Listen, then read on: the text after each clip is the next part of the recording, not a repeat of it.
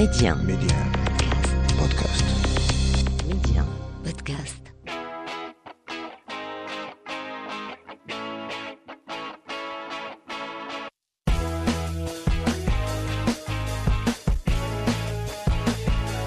Bienvenue à toutes et à tous. Alors aujourd'hui, je vous propose d'aller à la rencontre d'une Instagrammeuse, une jeune femme marocaine qui gère ce business des temps modernes en véritable chef d'entreprise. Qui est cette businesswoman? On découvre. Mehdi 1, Yasmine, femme d'aujourd'hui. Yasmina Olfi, merci infiniment d'avoir accepté d'être ma femme d'aujourd'hui. Comment ça va? Ça va, bah écoute, merci beaucoup Yasmine de me recevoir. Euh, je suis très très heureuse euh, de faire partie euh, de l'émission depuis le temps que je te suis. J'aime beaucoup euh, bah, tout, euh, toutes les interviews euh, de femmes inspirantes que j'entends. Donc ça m'honore énormément d'être là aujourd'hui. Merci infiniment, Yasmina. Enfin, tu préfères qu'on t'appelle euh, Yasmina Olfi ou, ou bien Fashion Minty? Yasmina Olfi. Yasmina aussi. Mais on te connaît plus par Yasmina ou par euh, ton, ton nom de, de réseaux sociaux? Mais écoute, un peu des deux. C'est vrai que parfois, euh, on, quand on ne me connaît pas forcément, parfois, euh, bah, il, arrive aux gens de m'appeler Fashion Minty, ce qui est drôle aussi. Ouais. Alors, euh, Yasmina, toi, tu es donc euh, a public figure, une, une personnalité des réseaux sociaux, mais pas seulement, puisque tu es connue même bien en dehors des réseaux sociaux. Tu es une entrepreneur digitale. Comment tu t'es lancée dans tout ça? Comment c'est venu?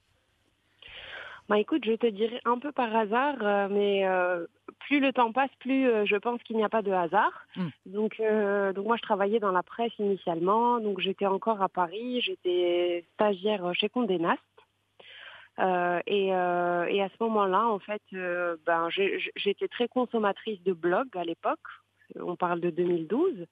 Et du coup, ben, j'ai un jour, ben, j'ai décidé de créer mon propre, mon propre blog. Et par passion. Donc c'était pas du tout dans une optique d'en faire une carrière parce que c'était pas le cas à cette époque à cette époque-là. Mm.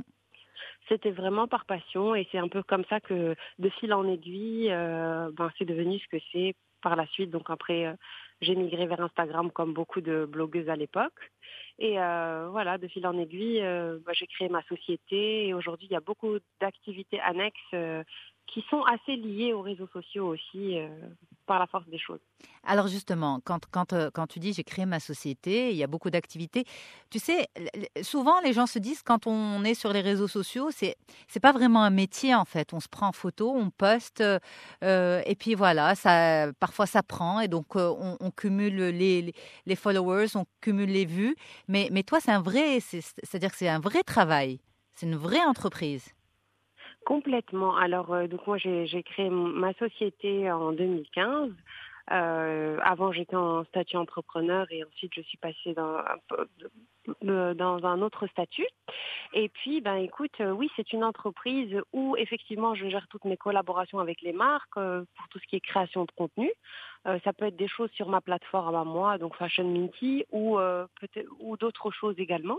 Et euh, aussi tout ce qui est, en fait, on fait aussi tout ce qui est événementiel d'influence. Donc beaucoup d'événements, beaucoup de choses comme ça pour des marques ou euh, voilà ou pour des marques marocaines, pour des marques internationales. Euh, ici euh, donc euh, à Casablanca ou, ou ailleurs un peu, on a déjà fait quelques événements aussi à Paris euh, pour notamment par exemple euh, la marque Revolve qui est très connue sur les réseaux sociaux. C'est un de mes plus grands accomplissements. Euh, donc voilà, effectivement, on fait beaucoup, beaucoup de choses. C'est assez pluriel parce que je pense qu'aujourd'hui, les choses vont très vite.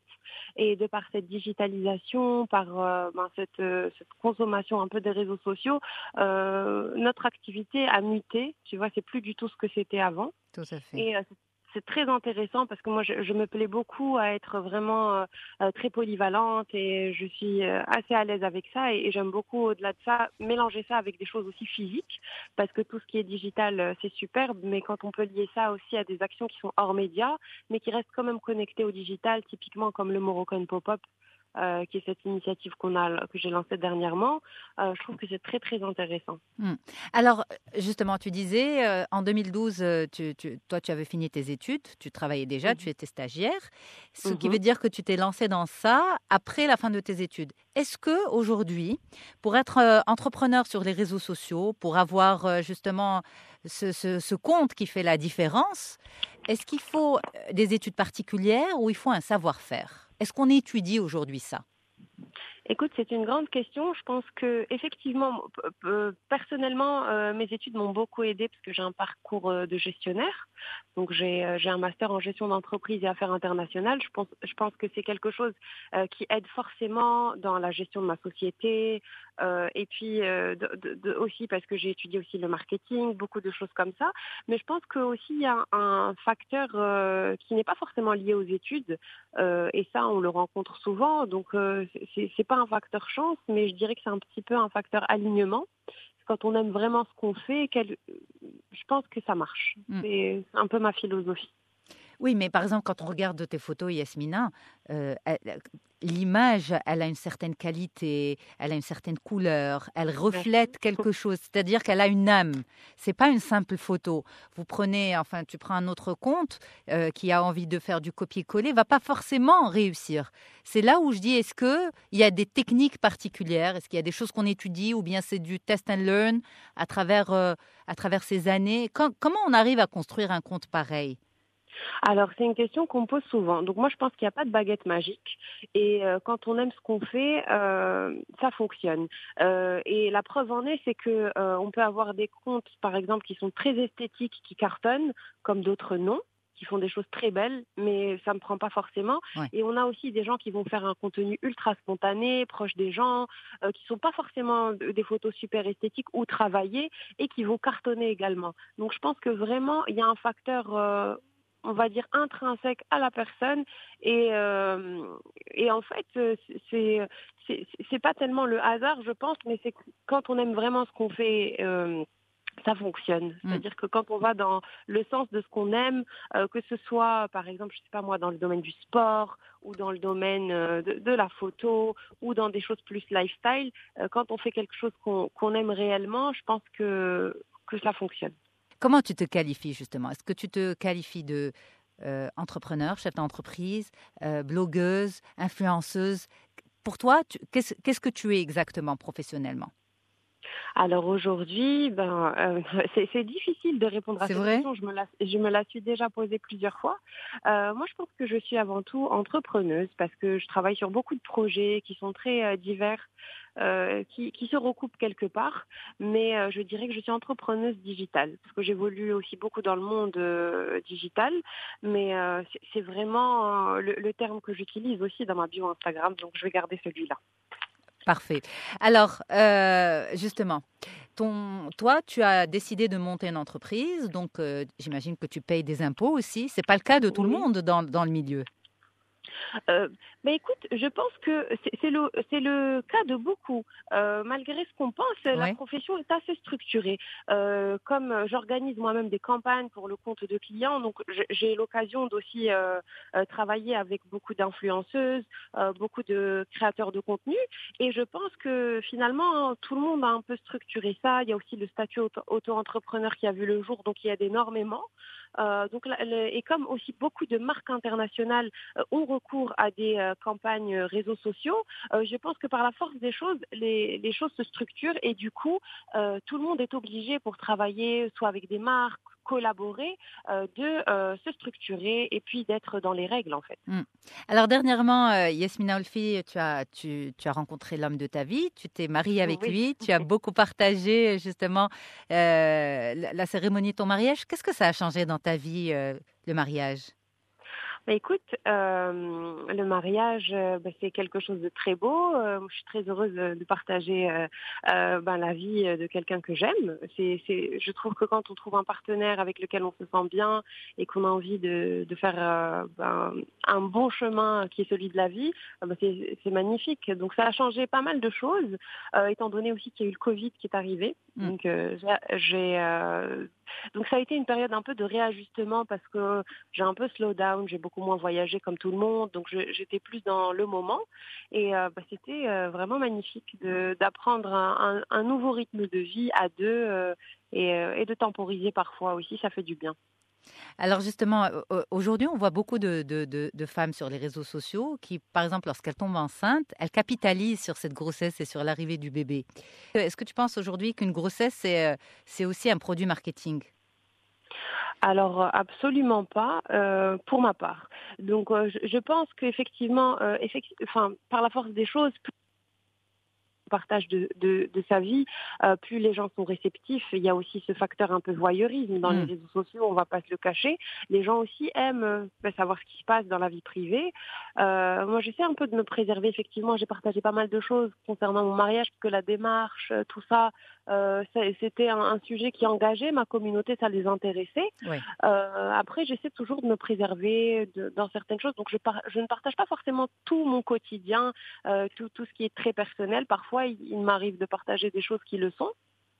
Mais pour moi, il est très important aussi de garder une certaine limite entre euh, bah, ce qui est personnel, ce qui est vrai, euh, de, euh, de que, que, de tout partager avec les autres. Mais après, c'est complètement personnel. D'autres sont très à l'aise avec ça. Et c'est vrai que euh, les gens euh, bah, engagent beaucoup avec ça parce que des choses comme la famille, euh, comme l'intimité, bah, comme les choses personnelles peuvent inspirer aussi voilà, qui sont à la recherche de référents ou euh, parce qu'on s'identifie, euh, mm. euh, qu'on s'identifie à certaines personnes qu'on suit aussi. Donc je comprends tout à fait que ce soit quelque chose de très engageant. Après, je ne sais pas si le jour où ça m'arrivera, je je, je partagerai tout ou pas. Je, je, moi, je marche beaucoup au feeling. Ouais. Donc quand je suis à l'aise avec quelque chose, je le fais. Quand je le suis moins, je m'abstiens. Alors justement, cette ligne rouge, ce que, ce que tu te dis, je ne ferai jamais. Est-ce qu'il y, est qu y, a quand même une ligne rouge que tu te gardes? Absolument pas. En fait, moi, je suis quelqu'un qui s'écoute beaucoup euh, dans tout. Euh, et du coup, en fait, je ne dis jamais que je ne ferai jamais quelque chose parce que je ne sais pas la personne que je serai dans quelques mois, dans quelques années. La preuve en est, euh, j'aurais jamais pu prédire tout ce qui allait se passer, comment j'allais réagir à, à, cette pandémie, à, à, tout ce qu'on a vécu. Mm. Euh, du coup, euh, je pense que, je pense que, voilà, je, je j'essaie toujours de, me poser les questions, est-ce que je suis à l'aise avec ça ou pas, et, d'agir en conséquent. Mais je n'ai pas vraiment une ligne rouge, j'agis euh, en fonction de, euh, de comment je sens la chose au moment venu. Alors justement, on te demande beaucoup, j'imagine, de conseils parce que euh, ta réussite dans les réseaux sociaux, ta réussite entrepreneuriale, elle fait rêver beaucoup de, jeunes, filles. Qu'est-ce que, qu'est-ce que tu donnes comme conseil en général? Bah, souvent, euh, je donne comme conseil euh, de vraiment prendre son temps, euh, de ne pas, de ne pas se rusher, euh, vraiment d'être à l'écoute de soi, d'être à l'écoute de ce qu'on aime faire, euh, parce que ce qui marche pour quelqu'un ne marche pas forcément pour soi. Et en essayant de faire quelque chose de très personnel, euh, ça marche toujours mieux qu'en essayant d'aller vers quelque chose qu'on a vu quelque part. Mm. Euh, donc, euh, je pense que c'est vraiment le, le, le, facteur clé de succès dans ce qu'on fait, par exemple sur les réseaux sociaux ou autres, c'est vraiment d'avoir une ligne directrice qui est propre. Et, euh, et c'est très facile parce qu'on est tous différents et, et, et, du coup, il n'y a pas plus facile que de s'écouter. Que d'être soi aussi. D'être soi, parce que c'est plus facile aussi d'être soi tous les jours que de faire semblant aussi. Mm. donc, je pense que c'est bien de rester égal à soi-même, de chercher la chose qui nous motive et qui nous, qui nous stimule et d'aller le plus possible vers ça. Et après, les choses s'alignent par elles-mêmes. En mmh. tout cas, c'est ce qui se passe. Et, et aux parents de ces jeunes filles, parce que les parents aussi s'inquiètent. En fait, aujourd'hui, on se dit est-ce que mon enfant, enfin ma fille, lorsqu'elle a un compte, euh, est-ce que je dois surveiller Est-ce que je dois pas surveiller Qu'est-ce qu'elle poste Quelle posture Quelle, quelle attitude? Qu'est-ce qu'on peut dire aussi aux parents? Et qu'est-ce que tu peux me dire à moi en tant que mère de deux filles, justement, dont l'une est en préadolescence? Euh, alors euh, effectivement, bon, c'est un grand débat actuel avec tout ce qui se passe aujourd'hui, avec euh, le scandale qui s'est passé avec Facebook dernièrement. Euh, effectivement, les réseaux sociaux ont aussi un penchant euh, négatif, qu'on se le dise. Hein. Mmh. c'est pour ça qu'il faut faire très attention à, à ce qu'on consomme, même en tant qu'adulte, parce que ces choses-là peuvent être néfastes et, et, encore plus pour des adolescents, parce qu'on, moi, je me rappelle dans la cour d'école, on n'est pas forcément très à l'aise, déjà juste pendant forcément la récré, etc. Euh, on, est, on est donc là, on, on, démultiplie ce nombre de personnes euh, à l'exponentielle parce qu'on s'expose au monde entier. Donc c'est d'autant plus difficile pour ces générations-là qui sont euh, natives, c'est-à-dire qui n'ont pas connu le avant comme nous. C'est ça. Donc c'est vrai que c'est difficile d'être terre à terre. Euh, c'est difficile aussi. Je me suis posé la question parce qu'un jour j'espère aussi je serai maman et du coup euh, je me pose aussi la question de quelles sont les limites à poser. Je n'ai pas la réponse à, à, à, ça, mais personnellement moi ce que je me dis euh, c'est que à partir du moment où quelque chose me fait me sentir mal, qu'un contenu euh, me frustre ou me ou m'apporte quelque chose de négatif, euh, j'essaie de ne pas le consommer. Donc je vais vers des choses qui sont inspirantes parce que c'est comme dans la vie. Euh, les réseaux sociaux en sont la transposition. Ce n'est qu'un qu'un ce n'est qu'un médium finalement. Ce n'est qu'un moyen, absolument. Un moyen, exactement. Donc du coup, euh, finalement, euh, c'est faire la part des choses, de ce qu'on aime, de ce qu'on n'aime pas. Après, il faut vraiment orienter ses enfants, essayer de leur, de leur faire aussi comprendre que la vraie vie, ce n'est pas les réseaux sociaux, c'est les moments qu'on passe ensemble, euh, c'est euh, les valeurs vraies de la vie, euh, c'est profiter d'un moment en famille, de, de, de, aussi de ne pas toujours être sur son téléphone. Moi aussi, même si c'est mon métier, j'essaye au maximum de, de, profiter de ces moments et de pas être tout le temps sur mon téléphone. Parfois, je, je passe une très belle journée, je prends quelques photos et je ne partage ça que le soir, voire le week-end. Euh, j'essaie de aussi me détacher parce qu'il y a une certaine addiction et c'est là où c'est dans ce sens qu'il y a un danger et je pense qu'il faut agir euh, et réguler ça. Il faut, il faut aussi être, euh, il faut faire barrière euh, contre une consommation à outrance ou une consommation néfaste. Et dès qu'on voit que par exemple son enfant se sent mal par rapport à ça, dire stop, ce n'est pas que ça et, en parler. Hum, hum. justement, mais toi en tant qu'adulte aujourd'hui, est-ce que tu remarques des dérives dans ton environnement professionnel, c'est-à-dire même avec ces personnes qui, qui ont fait des réseaux sociaux leur métier? Mmh Oui, alors c'est vrai que les contenus diffèrent. Moi, je pense que chaque chaque chaque influenceuse, euh, il y a plusieurs cibles, donc il y a plusieurs référents, tu vois. Mm. Donc euh, moi, je ne suis pas forcément dans le jugement.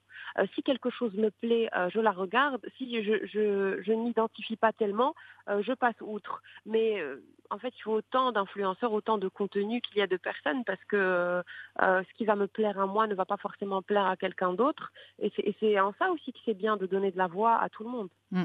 Mais justement, par exemple, si tu devais parler de ta ligne éditoriale, parce que finalement, il y en a une pour un compte mm-hmm. comme le tien, il y en a une. Ta ligne éditoriale, c'est quoi exactement?